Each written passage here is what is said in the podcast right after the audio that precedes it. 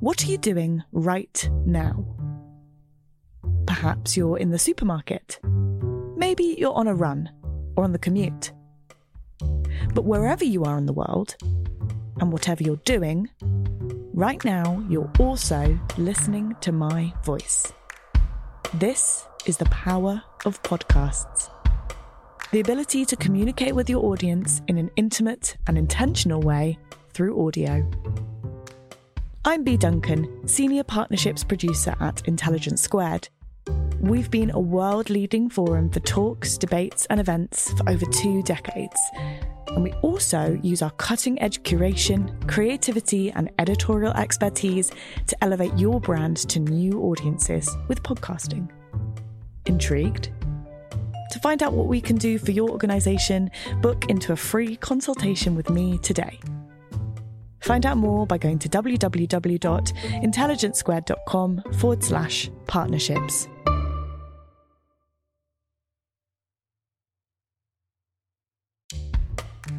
Welcome to Intelligence Squared. I'm producer Catherine Hughes. We're just one week out from the coronation of King Charles III, so today we're debating whether he should be the last British monarch, and whether, for better or worse, where would the UK be as a nation without its royal family? Chairing this debate is broadcaster and academic Philippa Thomas. Here's Philippa with more. We're just one week from the coronation of King Charles III and Queen Camilla, due to take place on the 6th of May in Westminster Abbey. In recent years, discussions surrounding the monarchy's role in modern society have intensified, with opinions spanning a wide spectrum of perspectives. And today, on the Sunday debate, we're going to explore an issue that's timely, yet draws on tensions long at the heart of British politics and identity. So, our motion today is Charles III should be the last British monarch. And to delve deeper into this subject, I'm joined by two distinguished speakers with contrasting views. We have Robert Hardman, journalist, author, and royal commentator. Through his work, he's provided insights into the lives of British royals and been a strong advocate for the monarchy's continued existence and relevance. He's written numerous books on the royal family, his most recent being 2022's Queen of Our Times The Life of Elizabeth II. And joining Robert, we have Graham Smith, prominent political activist and the CEO of Republic, a British organisation campaigning for the abolition of the monarchy. He's a passionate advocate for democratic reform and has been instrumental in leading the conversation on how the UK might transition to a republic. His upcoming book, Abolish the Monarchy Why We Should and How We Will, is available from June. So, Robert and Graham, welcome to Intelligence Squared. And for opening thoughts, Robert, I'm going to come to you first to ask Should Charles III be the last British monarch? Certainly not. Um, I think he's going to be the 41st since 1066. Um, I think we have a system that uh, certainly, if you were starting a nation from scratch tomorrow, I'm quite sure you wouldn't say, I know, let's appoint one family in perpetuity um, to, to, to be an overall charge. But we are where we are. It's served us well. It's extremely popular. The vast majority of people are happy with it. The rest of the world certainly views it with a combination of uh, fascination and envy, and we would be very much the poorer without it. And Graham, your thoughts on whether Charles III should be the last British monarch? Well, of course it should. I mean, you know, the monarchy is completely wrong in principle. It stands against most of our values in terms of democratic values, the notion of equality and the rule of law. It is an institution that relies on secrecy, which abuses public money, abuses public office, and I don't think it's going too far to say that it's corrupt in the moral sense. And it's bad for our constitution. It centralizes an awful lot of power in the hands of government, and uh, you know it, it is an obstacle to serious reform. So you know, there's no rhyme or reason why we should put up with having a coronation or, or a king when we could have an election and a step to a parliamentary democracy that actually serves the people well. I'm going to let you come back a bit on the both of you on the central idea here, because Robert, the the idea that the monarchy is simply an outdated institution and also not neutral, but possibly pernicious in its effects on British society, is a powerful argument that's got to be addressed. Well, I, I, I, just simply disagree. Um, it's it, it's very much it's it's extremely modern. I mean, uh, the other week uh, I was with the king in Germany on his state visit, the first state visit of his reign. I mean, the reaction you saw there, it wasn't rooted in some sort of nostalgia. Um, they weren't there looking at some curio. You know, this was a very powerful piece of statecraft. Uh, we live in an era of soft power. Um, while I was writing my last book, I, I, interviewed Professor Joseph Nye of Harvard University, the man who devised the entire concept of soft power. And he said to me that Britain has two absolutely unrivaled soft power assets that the rest of the world does not have. One is the English language, and with that, everything from Shakespeare, you name it, the fact that most of the world speaks English. The other, he said, is the monarchy. And, and yes, Britain has all sorts of problems, and the monarchy has all sorts of problems. It's far from perfect, as I say, it's irrational, but uh, so many things in the world are irrational. And, and, and in a soft power world, uh, when we're struggling for preeminence and position. It's absolutely a vital tool. And like I said, we'd be absolutely insane to get rid of it. So, Graham, that core point why throw away an unrivaled soft power asset? Well, I don't buy this idea at all. I mean, the idea of soft power has been um, questioned quite widely by other academics, and uh, you know, it's been pointed out that soft power usually comes um, backed up by quite a lot of hard power, um, and I don't buy the idea that the monarchy is an asset in that sense. I think that, you know, if you are with the royal tour, you're going to see crowds of people come out to see someone, then of course it's going to look like it's hugely popular. But most Germans were largely ignoring it and are not that interested in it. In the same way that in the UK, most no, no, that's not true, Graham. I mean, you look look at the media. Look at the media coverage. In the UK, most people are not particularly uh, interested or enthusiastic about the monarchy as well. I mean, it, it, here in the UK, only fifteen percent uh, in a in a recent poll said that they are very interested in the coronation. Um, a majority said that they aren't interested in it, which is uh, similar to polling around um, other big events. So, and I just don't see any evidence that a visit by a royal to a country actually adds to our power or influence. And we, we, other than the fact that it can damage our influence and our standing, as it did in the Caribbean when William and then Edward went there last year. And, uh, you know, as Andrew does with his um, continuous saga of avoiding, you know, answering all these very serious accusations. So I just don't think that that's a credible uh, line of argument. But you know, as a domestic institution, it only really serves the interests of the royals and the interests of the politicians and those in government and those in power. And you know, it does not serve the people of Britain. Well, let's stay with that idea of as an asset or not. Robert, the word evidence was used. What what evidence uh, is the, that the monarchy is is an asset, whether it's an economic asset in terms of tourism or in terms of diplomatic wins? Well, I, I, suppose you could look at it in three ways. You know, there's the sort of the, the, positives, the neutrals, and the sort of negative power of monarchy. But I mean, on the positive side, you know, Graham and I can argue till the cows come home about whether they're value for money. So, I mean, I, I, I sort of defer to outsiders on that. There's a uh, an American outfit called Brand Finance, which reckons that the annual value of the monarchy to Britain PLC is about 1.7 billion, which is way in way in excess of whatever it might cost us. Financially, every country needs a head of state we're going to need one, whatever. Um, if if Graham, you know, were to have his way, um, we'd still need a head of state. Now that costs money. The last available figures for the French presidency put it at well, it's, it's very hard to quantify actually because although people say that, that, the monarchy is very secretive, at least it does publish its its figures every year. Uh, not maybe in the detail that we'd like, but we have some idea of what it costs. Uh, it's impossible to find out what a lot of presidencies cost, but um, some of them cost a good deal more. So I mean, on, on the cost front, we're always going to we're always going to have that with a head of state. But the, the point is, do we want a head of state that no one has actually heard of or is very interested in? Or do we want a head of state who, uh, when their family goes, whether it's a marriage, uh, a, a, coronation, a, a, funeral, or whatever, the, the sort of billions around the world tune in. I mean, the largest single assembly of world leaders outside a UN General Assembly took place in London last September, when pretty much the head of state of the entire planet came to London. Now, that is that's not a soft power. I mean, that, that's sort of diplomacy on, on, on a level that, that nobody else can match. Um, I, am not gloating. There. I'm not saying Yahoo is better than anyone else. I'm just saying, why would you want to dispense with that level of uh, of influence? Um, can I and, come and, in here to ask both yeah. of you, actually? Um, and I, Graham, I'll come to you first on this. When we're talking about the value of monarchy or otherwise, we maybe need to look at the Charles Elizabeth question. The, the overwhelming representation of heads of state, presidents, monarchs in London last autumn could have been due to Elizabeth, her longevity, her achievements, or the respect to the monarch. You know, it might, might be hard to separate them, Robert.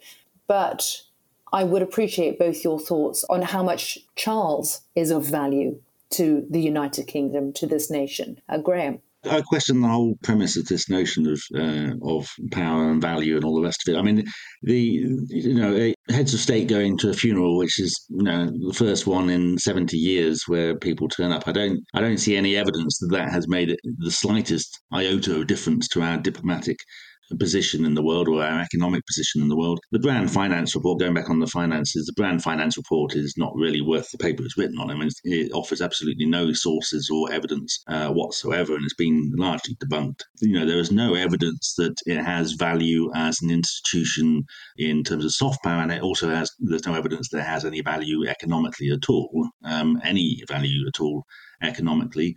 And, you know, no one's talking about a French presidency either. So we're talking about a parliamentary republic. And if you look at Ireland, I mean, it's 4 million euros a year. Um, and over here, it's more like 345 million pounds a year when you add all the extra costs. So that, I, I really don't see any benefit or value to it at all. And yes, that has changed with uh, Charles in the sense that any residual value that there was is now gone um, because people associated the Queen with the monarchy and the monarchy with the Queen. But I don't think uh, I think that has now evaporated, which is perhaps why support is is falling um, uh, since the Queen's death.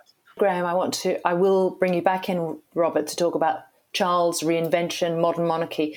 But to be fair to your view and Republic and what you stand for, Graham, the alternative how does the alternative work? What is the best alternative if we were able to to wipe away the british royal family? Well it's pretty straightforward. I mean this is a it, it's quite well known it's quite well practiced uh, widely practiced around europe. It is a parliamentary democracy very similar to what we have but made democratic. So no one is suggesting a french system or a us system.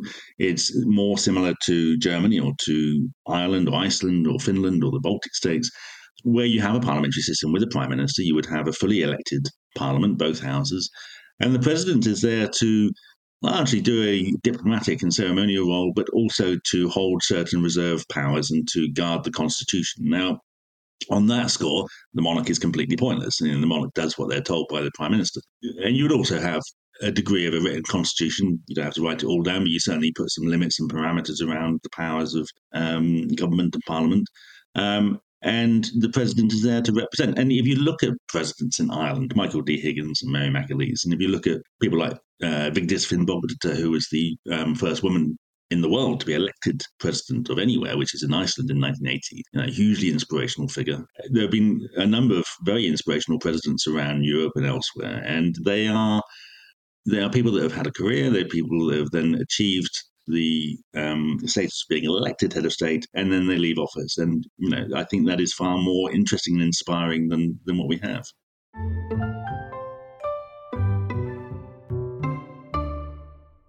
The events calendar is filling up here at Intelligence Squared, and to create each one, we obviously rely on some brilliant guests and onstage talent. But behind the scenes, there's also a producer, a production team, and the budget in the mix too. You've got to keep an eye on all of that stuff in one place. NetSuite is the number one cloud financial system, bringing accounting, financial management, inventory, and HR into one platform, slashing manual tasks and errors. And you can cut the cost of maintaining multiple systems because it's super easy to get started. NetSuite exists in the cloud, you see, no hardware needed, so you're cutting IT costs too. That's why over 37,000 companies have already made the move. And now, by popular demand, NetSuite has extended its one of a kind flexible financing program for a few more weeks. Head to netsuite.com slash squared. That's netsuite.com slash squared. netsuite.com slash squared. And Robert, could you be interested and inspired by that? Well, I, I, look. I don't. I don't for any uh, one minute um, diminish the, the qualities and the caliber of many um, figures like um, Michael Higgins or Mary McAleese or, or, or President Steinmeier, who we saw in Germany last week. But all I can say is that uh, they do not unite the nation in the way that the monarchy does. The monarchy has a very important negative power, blocking power, if you like, which is that because the king, um, previously the queen, is um, head of the armed forces, nobody else can be. Because they're head of the judiciary, nobody else can be. These are these are things that we sort of take for granted. We think, oh well, you know, don't be so silly. I mean, what does it matter? But it does matter when you go around the world, and I, have been lucky enough to sort of cover this pack. I mean, I've done a, a, number of tours to you know dozens of countries over many years, and one of the things that always comes through is a sort of level of astonishment at the stability and the continuity that we have in Britain. That people abroad very much identify with the monarchy. I mean, it is extraordinary that when the Queen came to the throne, half the countries that are in the world today didn't exist in their present form. So when she turned up, people were just sort of agog that she'd been she'd been head of state for longer than their state had existed. And this is this is just something that I think we take for granted. Um, but to have this, this, this sort of, um, as it were, the, the, this, this, this blocking power, it does count for something. It counts for continuity. It counts for permanence. You know, I go back to a point I made before, and uh, Graham and I disagree on this as well. But um, you know, you look at something like the, the UN Human Development Index. It's sort of the index of all the countries in the world. Where would you most want to live? Which are the most, you know, whether all forms of sort of standards of living, be it education, health, life expectancy, everything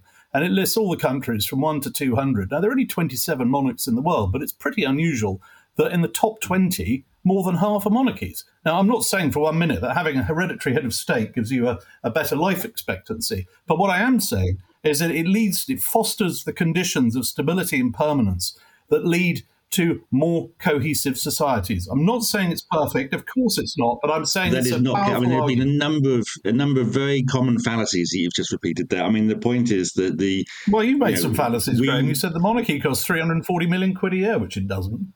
Well, it does, but I mean, the at least probably more than that. But I mean, the, the no. um, you know, the fallacy is that, this notion that it has a blocking power. It doesn't have a blocking power. The, the monarch is there to do what the prime minister um, tells them, and that's what they will do. And you know, the notion that the monarch is head of the military or the judiciary, therefore someone else can't be. I mean, the government is the one that has the power, and the government also has more or less complete control of parliament, and it has complete control of crown powers um, and what government wants, government usually gets, unless, only unless its own backbenchers revolt and stop it from uh, doing what it wants.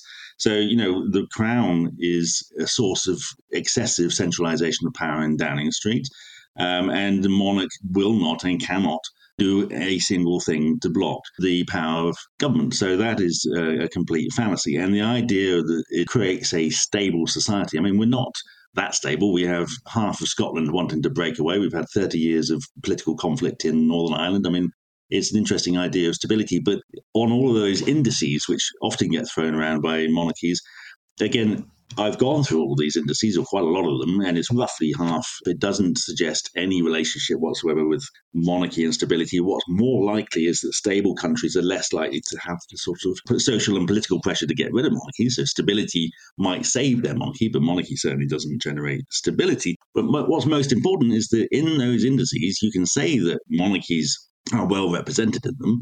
Um, but Britain isn't in the top 20 of some of those indices, and we're not in the top 20. Well, I don't think we're in the top 10 of any of them can at all. I bring in, can I bring in some of the voices that are not in the room? And I want to ask you both to think about what the monarchy means or can mean potentially to British 20 somethings, to new voters, to those who are going to have the future of our country in their hands. So, Robert, you've got Charles and William coming up behind him, presumably with some big ideas. What could monarchy mean? If we're, if we're saying let's be positive, it can become more relevant, not less. What would that mean?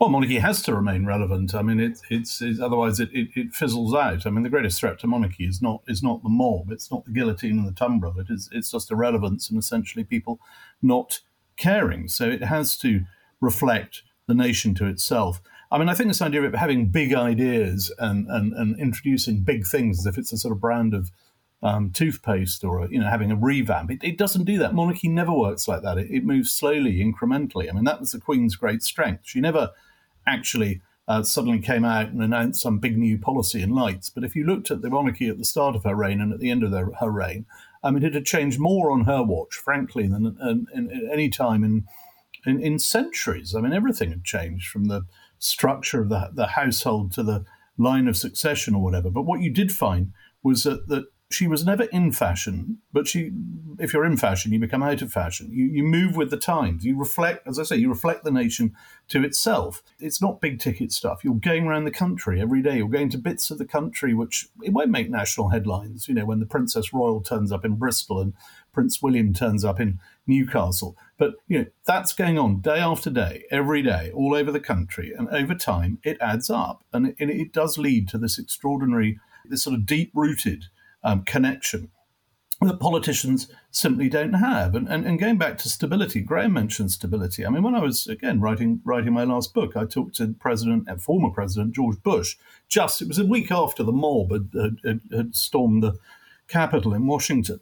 Um, and he did say that, you know, you know I mean, um, he's, he's, no monarchist. He said, I don't want George III back, thanks very much. But uh, you've got to concede that that wouldn't happen in Britain. And we, we, we've seen that in, in, in, in France in, in, in, recent weeks, a sort of chaos there. I'm not, you know, it, what I'm saying is that it does, it does engender a sense of continuity and stability because it separates. You know, we, we, can we can go to an event and the prime minister can lay a wreath and the monarch can lay a wreath and everybody can hate the prime minister, but they don't hate the monarch. It's a split system and it serves us well. And uh, it's assuming you know, again it, that it's, it's not. Sorry, go on, Graham. Sorry, I mean, there's a lot of assumptions here. I mean, you know, you're assuming. I mean, what if people do hate monarch? I mean, this is the problem: is that we can elect people to be head of state, and if you, you know, you mentioned earlier that um, elected heads of state like uh, those in Ireland don't unite the nation, but I mean, they have poll ratings far higher than um, approval ratings far higher than Charles does. Um, we have, uh, you know, his poll ratings are 20% um, lower than those of the, of the, Queen.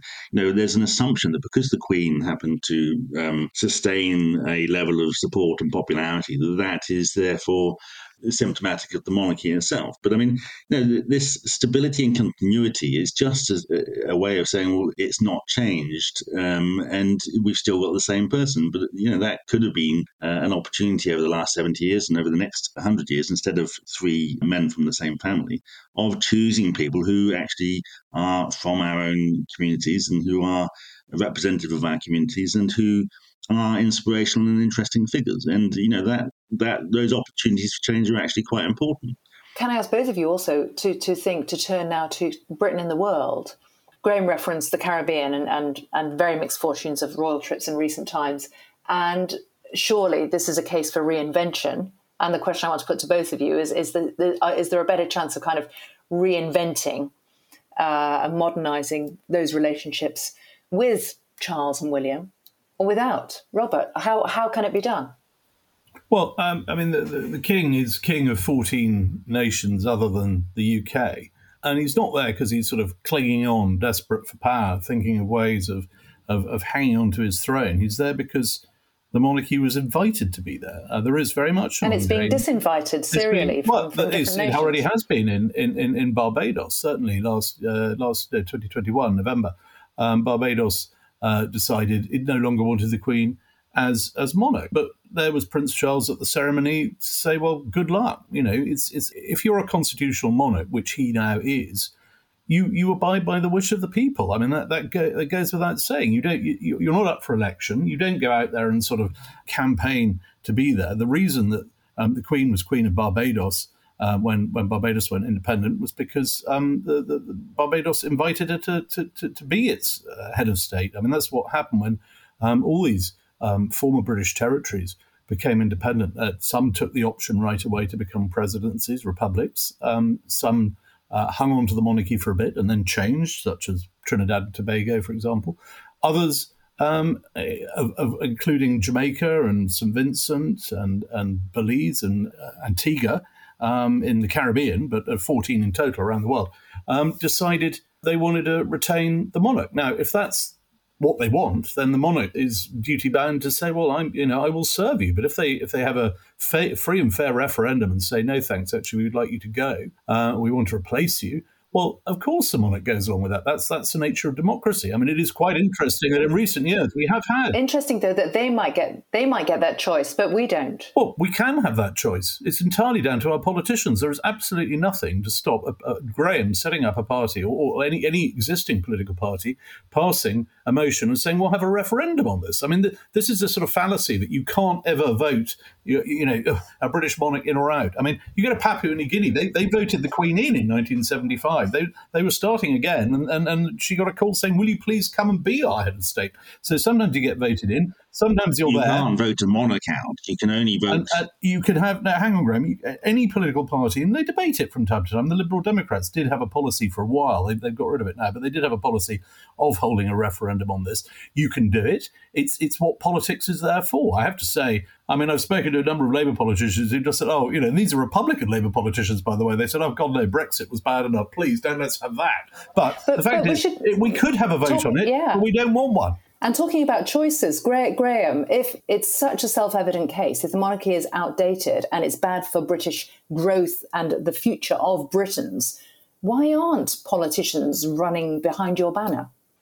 Well, there's a whole load of reasons why that's the case, but I mean, you know, it's not the case that you can simply vote out a monarch, and that's the problem. I mean, you can get rid of the monarchy certainly, and that's the But why haven't you got political Um, steam behind your cause? But there, well, because there has been. I mean, the idea that the, I mean, Robert said earlier that you know the monarch doesn't go around campaigning. They certainly do campaign. They campaign a lot, but they don't dress it up as campaigning. They they dress it up as you know in all these ceremonies and visits. And Well, they do their job. That's true. They do their job. I wouldn't call it campaigning. And there's been um, a real resistance to having a serious and balanced debate in this on this issue for a very long time. That's starting to change, but I mean, it's um, it certainly isn't an issue that gets fair representation through uh, through broadcasters, and um, it very often gets dismissed. Part of the other reason is that politicians actually, when they get into government, they want the monarchy there. So they want to hold on to that power that it gives them. It gives them enormous amounts of power once you're in government. You know, we do have this is the biggest problem with the monarchy is that it leaves us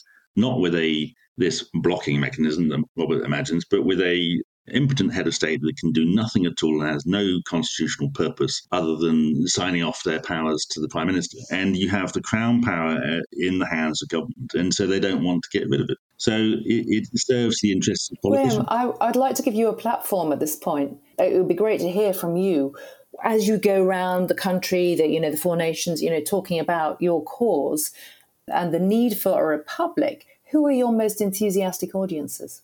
Well, it varies enormously. I mean, at the moment, the polling is certainly showing a growing gap between um, younger people who are increasingly pro Republic and the sort of over 60s who are, by quite a wide majority, uh, still in favour of the monarchy. Um, I do see people changing their minds quite quickly because um, when we have debates and talks and things, because most people don't actually care that much about it and don't really sit down and critically think about it, and they don't hear all the arguments for or against that often. Um, so I often see people. I did a debate in London um, with a, an older audience generally, um, and they went from 25% on our side to 55% on our side by the end of the hour. Um, so it does vary. But I mean, I, as I said, the most common view in my experience of the monarchy around the country is largely indifference. And that indifference tends to, at the moment, lend itself to saying, yes, no, let's keep it because people believe this idea that it's profitable, which it isn't. They believe that everyone else loves it, and they believe it's harmless, which it isn't. So they they kind of have this sort of indifferent default, know, keep it. But um, but there is a growing, I think, awareness of the failures of the monarchy, and I think there is starting to become a, a, a wider debate about about those failures and about the alternative. In that case, if I can finish our debate today by putting to each of you the question let's imagine the monarchy is abolished. However, it's happened, the monarchy is gone in Britain. What impact does that have on Britain? And Graham, I'm going to come to you first to develop the thinking that you were giving us there, and then come back to Robert for some final thoughts. The monarchy goes. What does it mean, Graham? Well, people are saying that, you know, a jubilee or coronation is historic. I think there'll be nothing more historic than Britons going to the polls and voting for a republic and then electing their head of state. That will be global news. That will be a huge moment in our history. And it will be a hugely proud moment in our history where we throw off these last remnants of this bizarre feudal system and actually choose one of our own to be our president. I think that would be hugely profound. I think it will have a profound and positive impact on the way in which we celebrate and cherish our democratic values. It will give us an opportunity to vastly improve our constitution, um, and then we can actually evangelize those values and, and democracy and all that kind of thing uh, without having to compromise any of those principles by making room for things like the monarchy and the Lord. So I think it will be uh, hugely powerful, hugely inspirational. And the British head of state, you know, going back to this one of these points before about you know people sort of say, well, you know, everybody knows who the king is and and uh, they have this soft power, but no one knows who the Queen of Denmark is or who the King of Netherlands is. The reason why our monarch is well known is because they're the monarch of this country. It's this country that makes our monarch well known, and our president will be well known for the same reason. And it will be someone who is chosen by us, who represents us, and who will be an inspiration. Graham, thank you. And Robert, we are now looking at the coronation of Charles III and Queen Camilla next week. What if that's the final coronation and the end of the monarchy is nigh. What does that do for or to the United Kingdom? Well, I, I, I think it's sort of, I, I, certainly can't see it happening because it, it's overwhelmingly popular. Um, and I don't think the British people are ever going to be um, dumb enough to commit such a, a willfully kind of suicidal act of, of, of, sort of national diminution. I mean, we, we would just become a, a sort of pleasant irrelevance, um, drifting somewhere off the northern coast of France. If we if you take that to its logical conclusion, we'd be less stable. Uh, would be far more divided. I mean, golly, if, if Brexit was bad, I mean, just think what that would be like. But uh, I think the rest of the world would just think we had taken leave of our senses because you you know you you, you just go back through. Um, and it's not it's not just about the, the magnetic power of, of Elizabeth II. It is about the institution it is about that sense of, of, of stability. And I, have just seen it in, in so many different parts of the world where um, there's a recognition that it's something that Britain has. I mean, we haven't even touched on the, the Commonwealth in this debate. And that, again, I think that's one of the, the Queen's very great achievements. But what did all the Commonwealth leaders, there are now 56 member states, it's larger than it's ever been, what did they all agree on nem con in 2018? They agreed to make Charles, it's not a hereditary position, by the way, uh, they agreed to make Charles their next head. These are all countries that don't have to belong to this thing. They can resign at any time. They don't have yeah, to have Charles as their head. But they, they just... see they see the worth of the monarchy. They see that it can do things that politicians can't do. All I would say is that simply if you want if you want to see the power of monarchy, rewind to 2011. Look at the Queen's visit to Ireland. Look at what every politician tried to achieve in in in, in harmonising UK Irish relations over many years. That one week, it was an astonishing piece of stateswomanship. And it was politicians who resolved Anglo-Irish okay, relations. A final, a final, a final twenty seconds for each of you, because this is chapter one. There could be many more debates, but I think we've got a very representative feel. But a final, I'm going to be be a hard line on this, please, uh, Graham. A final thought from you. I think it's appalling to suggest that we would be a nothing, nobody state without the monarchy. The monarchy is a, a trivial little uh, sideshow, which is a corrupt institution that does not provide stability. We should aspire to far better and to choose our head of state and to have a much more democratic constitution that is only going to serve us well in the future. Graham Smith, thank you. Robert Hardman. Uh, we'd be very much the worse without it. I wholly accept that it's irrational. I wholly accept uh, that there are things we should perhaps do with it in the future. It's got to adapt and evolve, but it always will. Uh, and as, as uh, King Farouk of Egypt once said when uh, his own throne was about to go under, very soon there'll only be five kings left the King of Hearts, the King of Diamonds, the King of Spades, the King of Clubs, and the King of England. And uh, he's not wrong. Robert, Graham, thank you. You've been listening to the Sunday debate on Intelligence Squared. I'm Philippa Thomas. Thank you for joining us. Thanks for listening to Intelligence Squared. This episode was produced and edited by me, Catherine Hughes. We'd love to hear your feedback and what you think we should talk about next, who we should have on, and what our future debates should be. Send us an email or a voice note with your thoughts to podcasts at intelligencesquared.com. And if you'd like to hear more, attend some of our live events, or peruse over 20 years from our back catalogue featuring some of the world's greatest minds, then head over to intelligencesquared.com.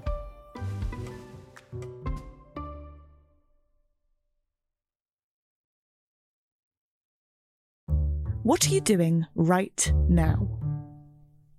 Perhaps you're in the supermarket. Maybe you're on a run or on the commute.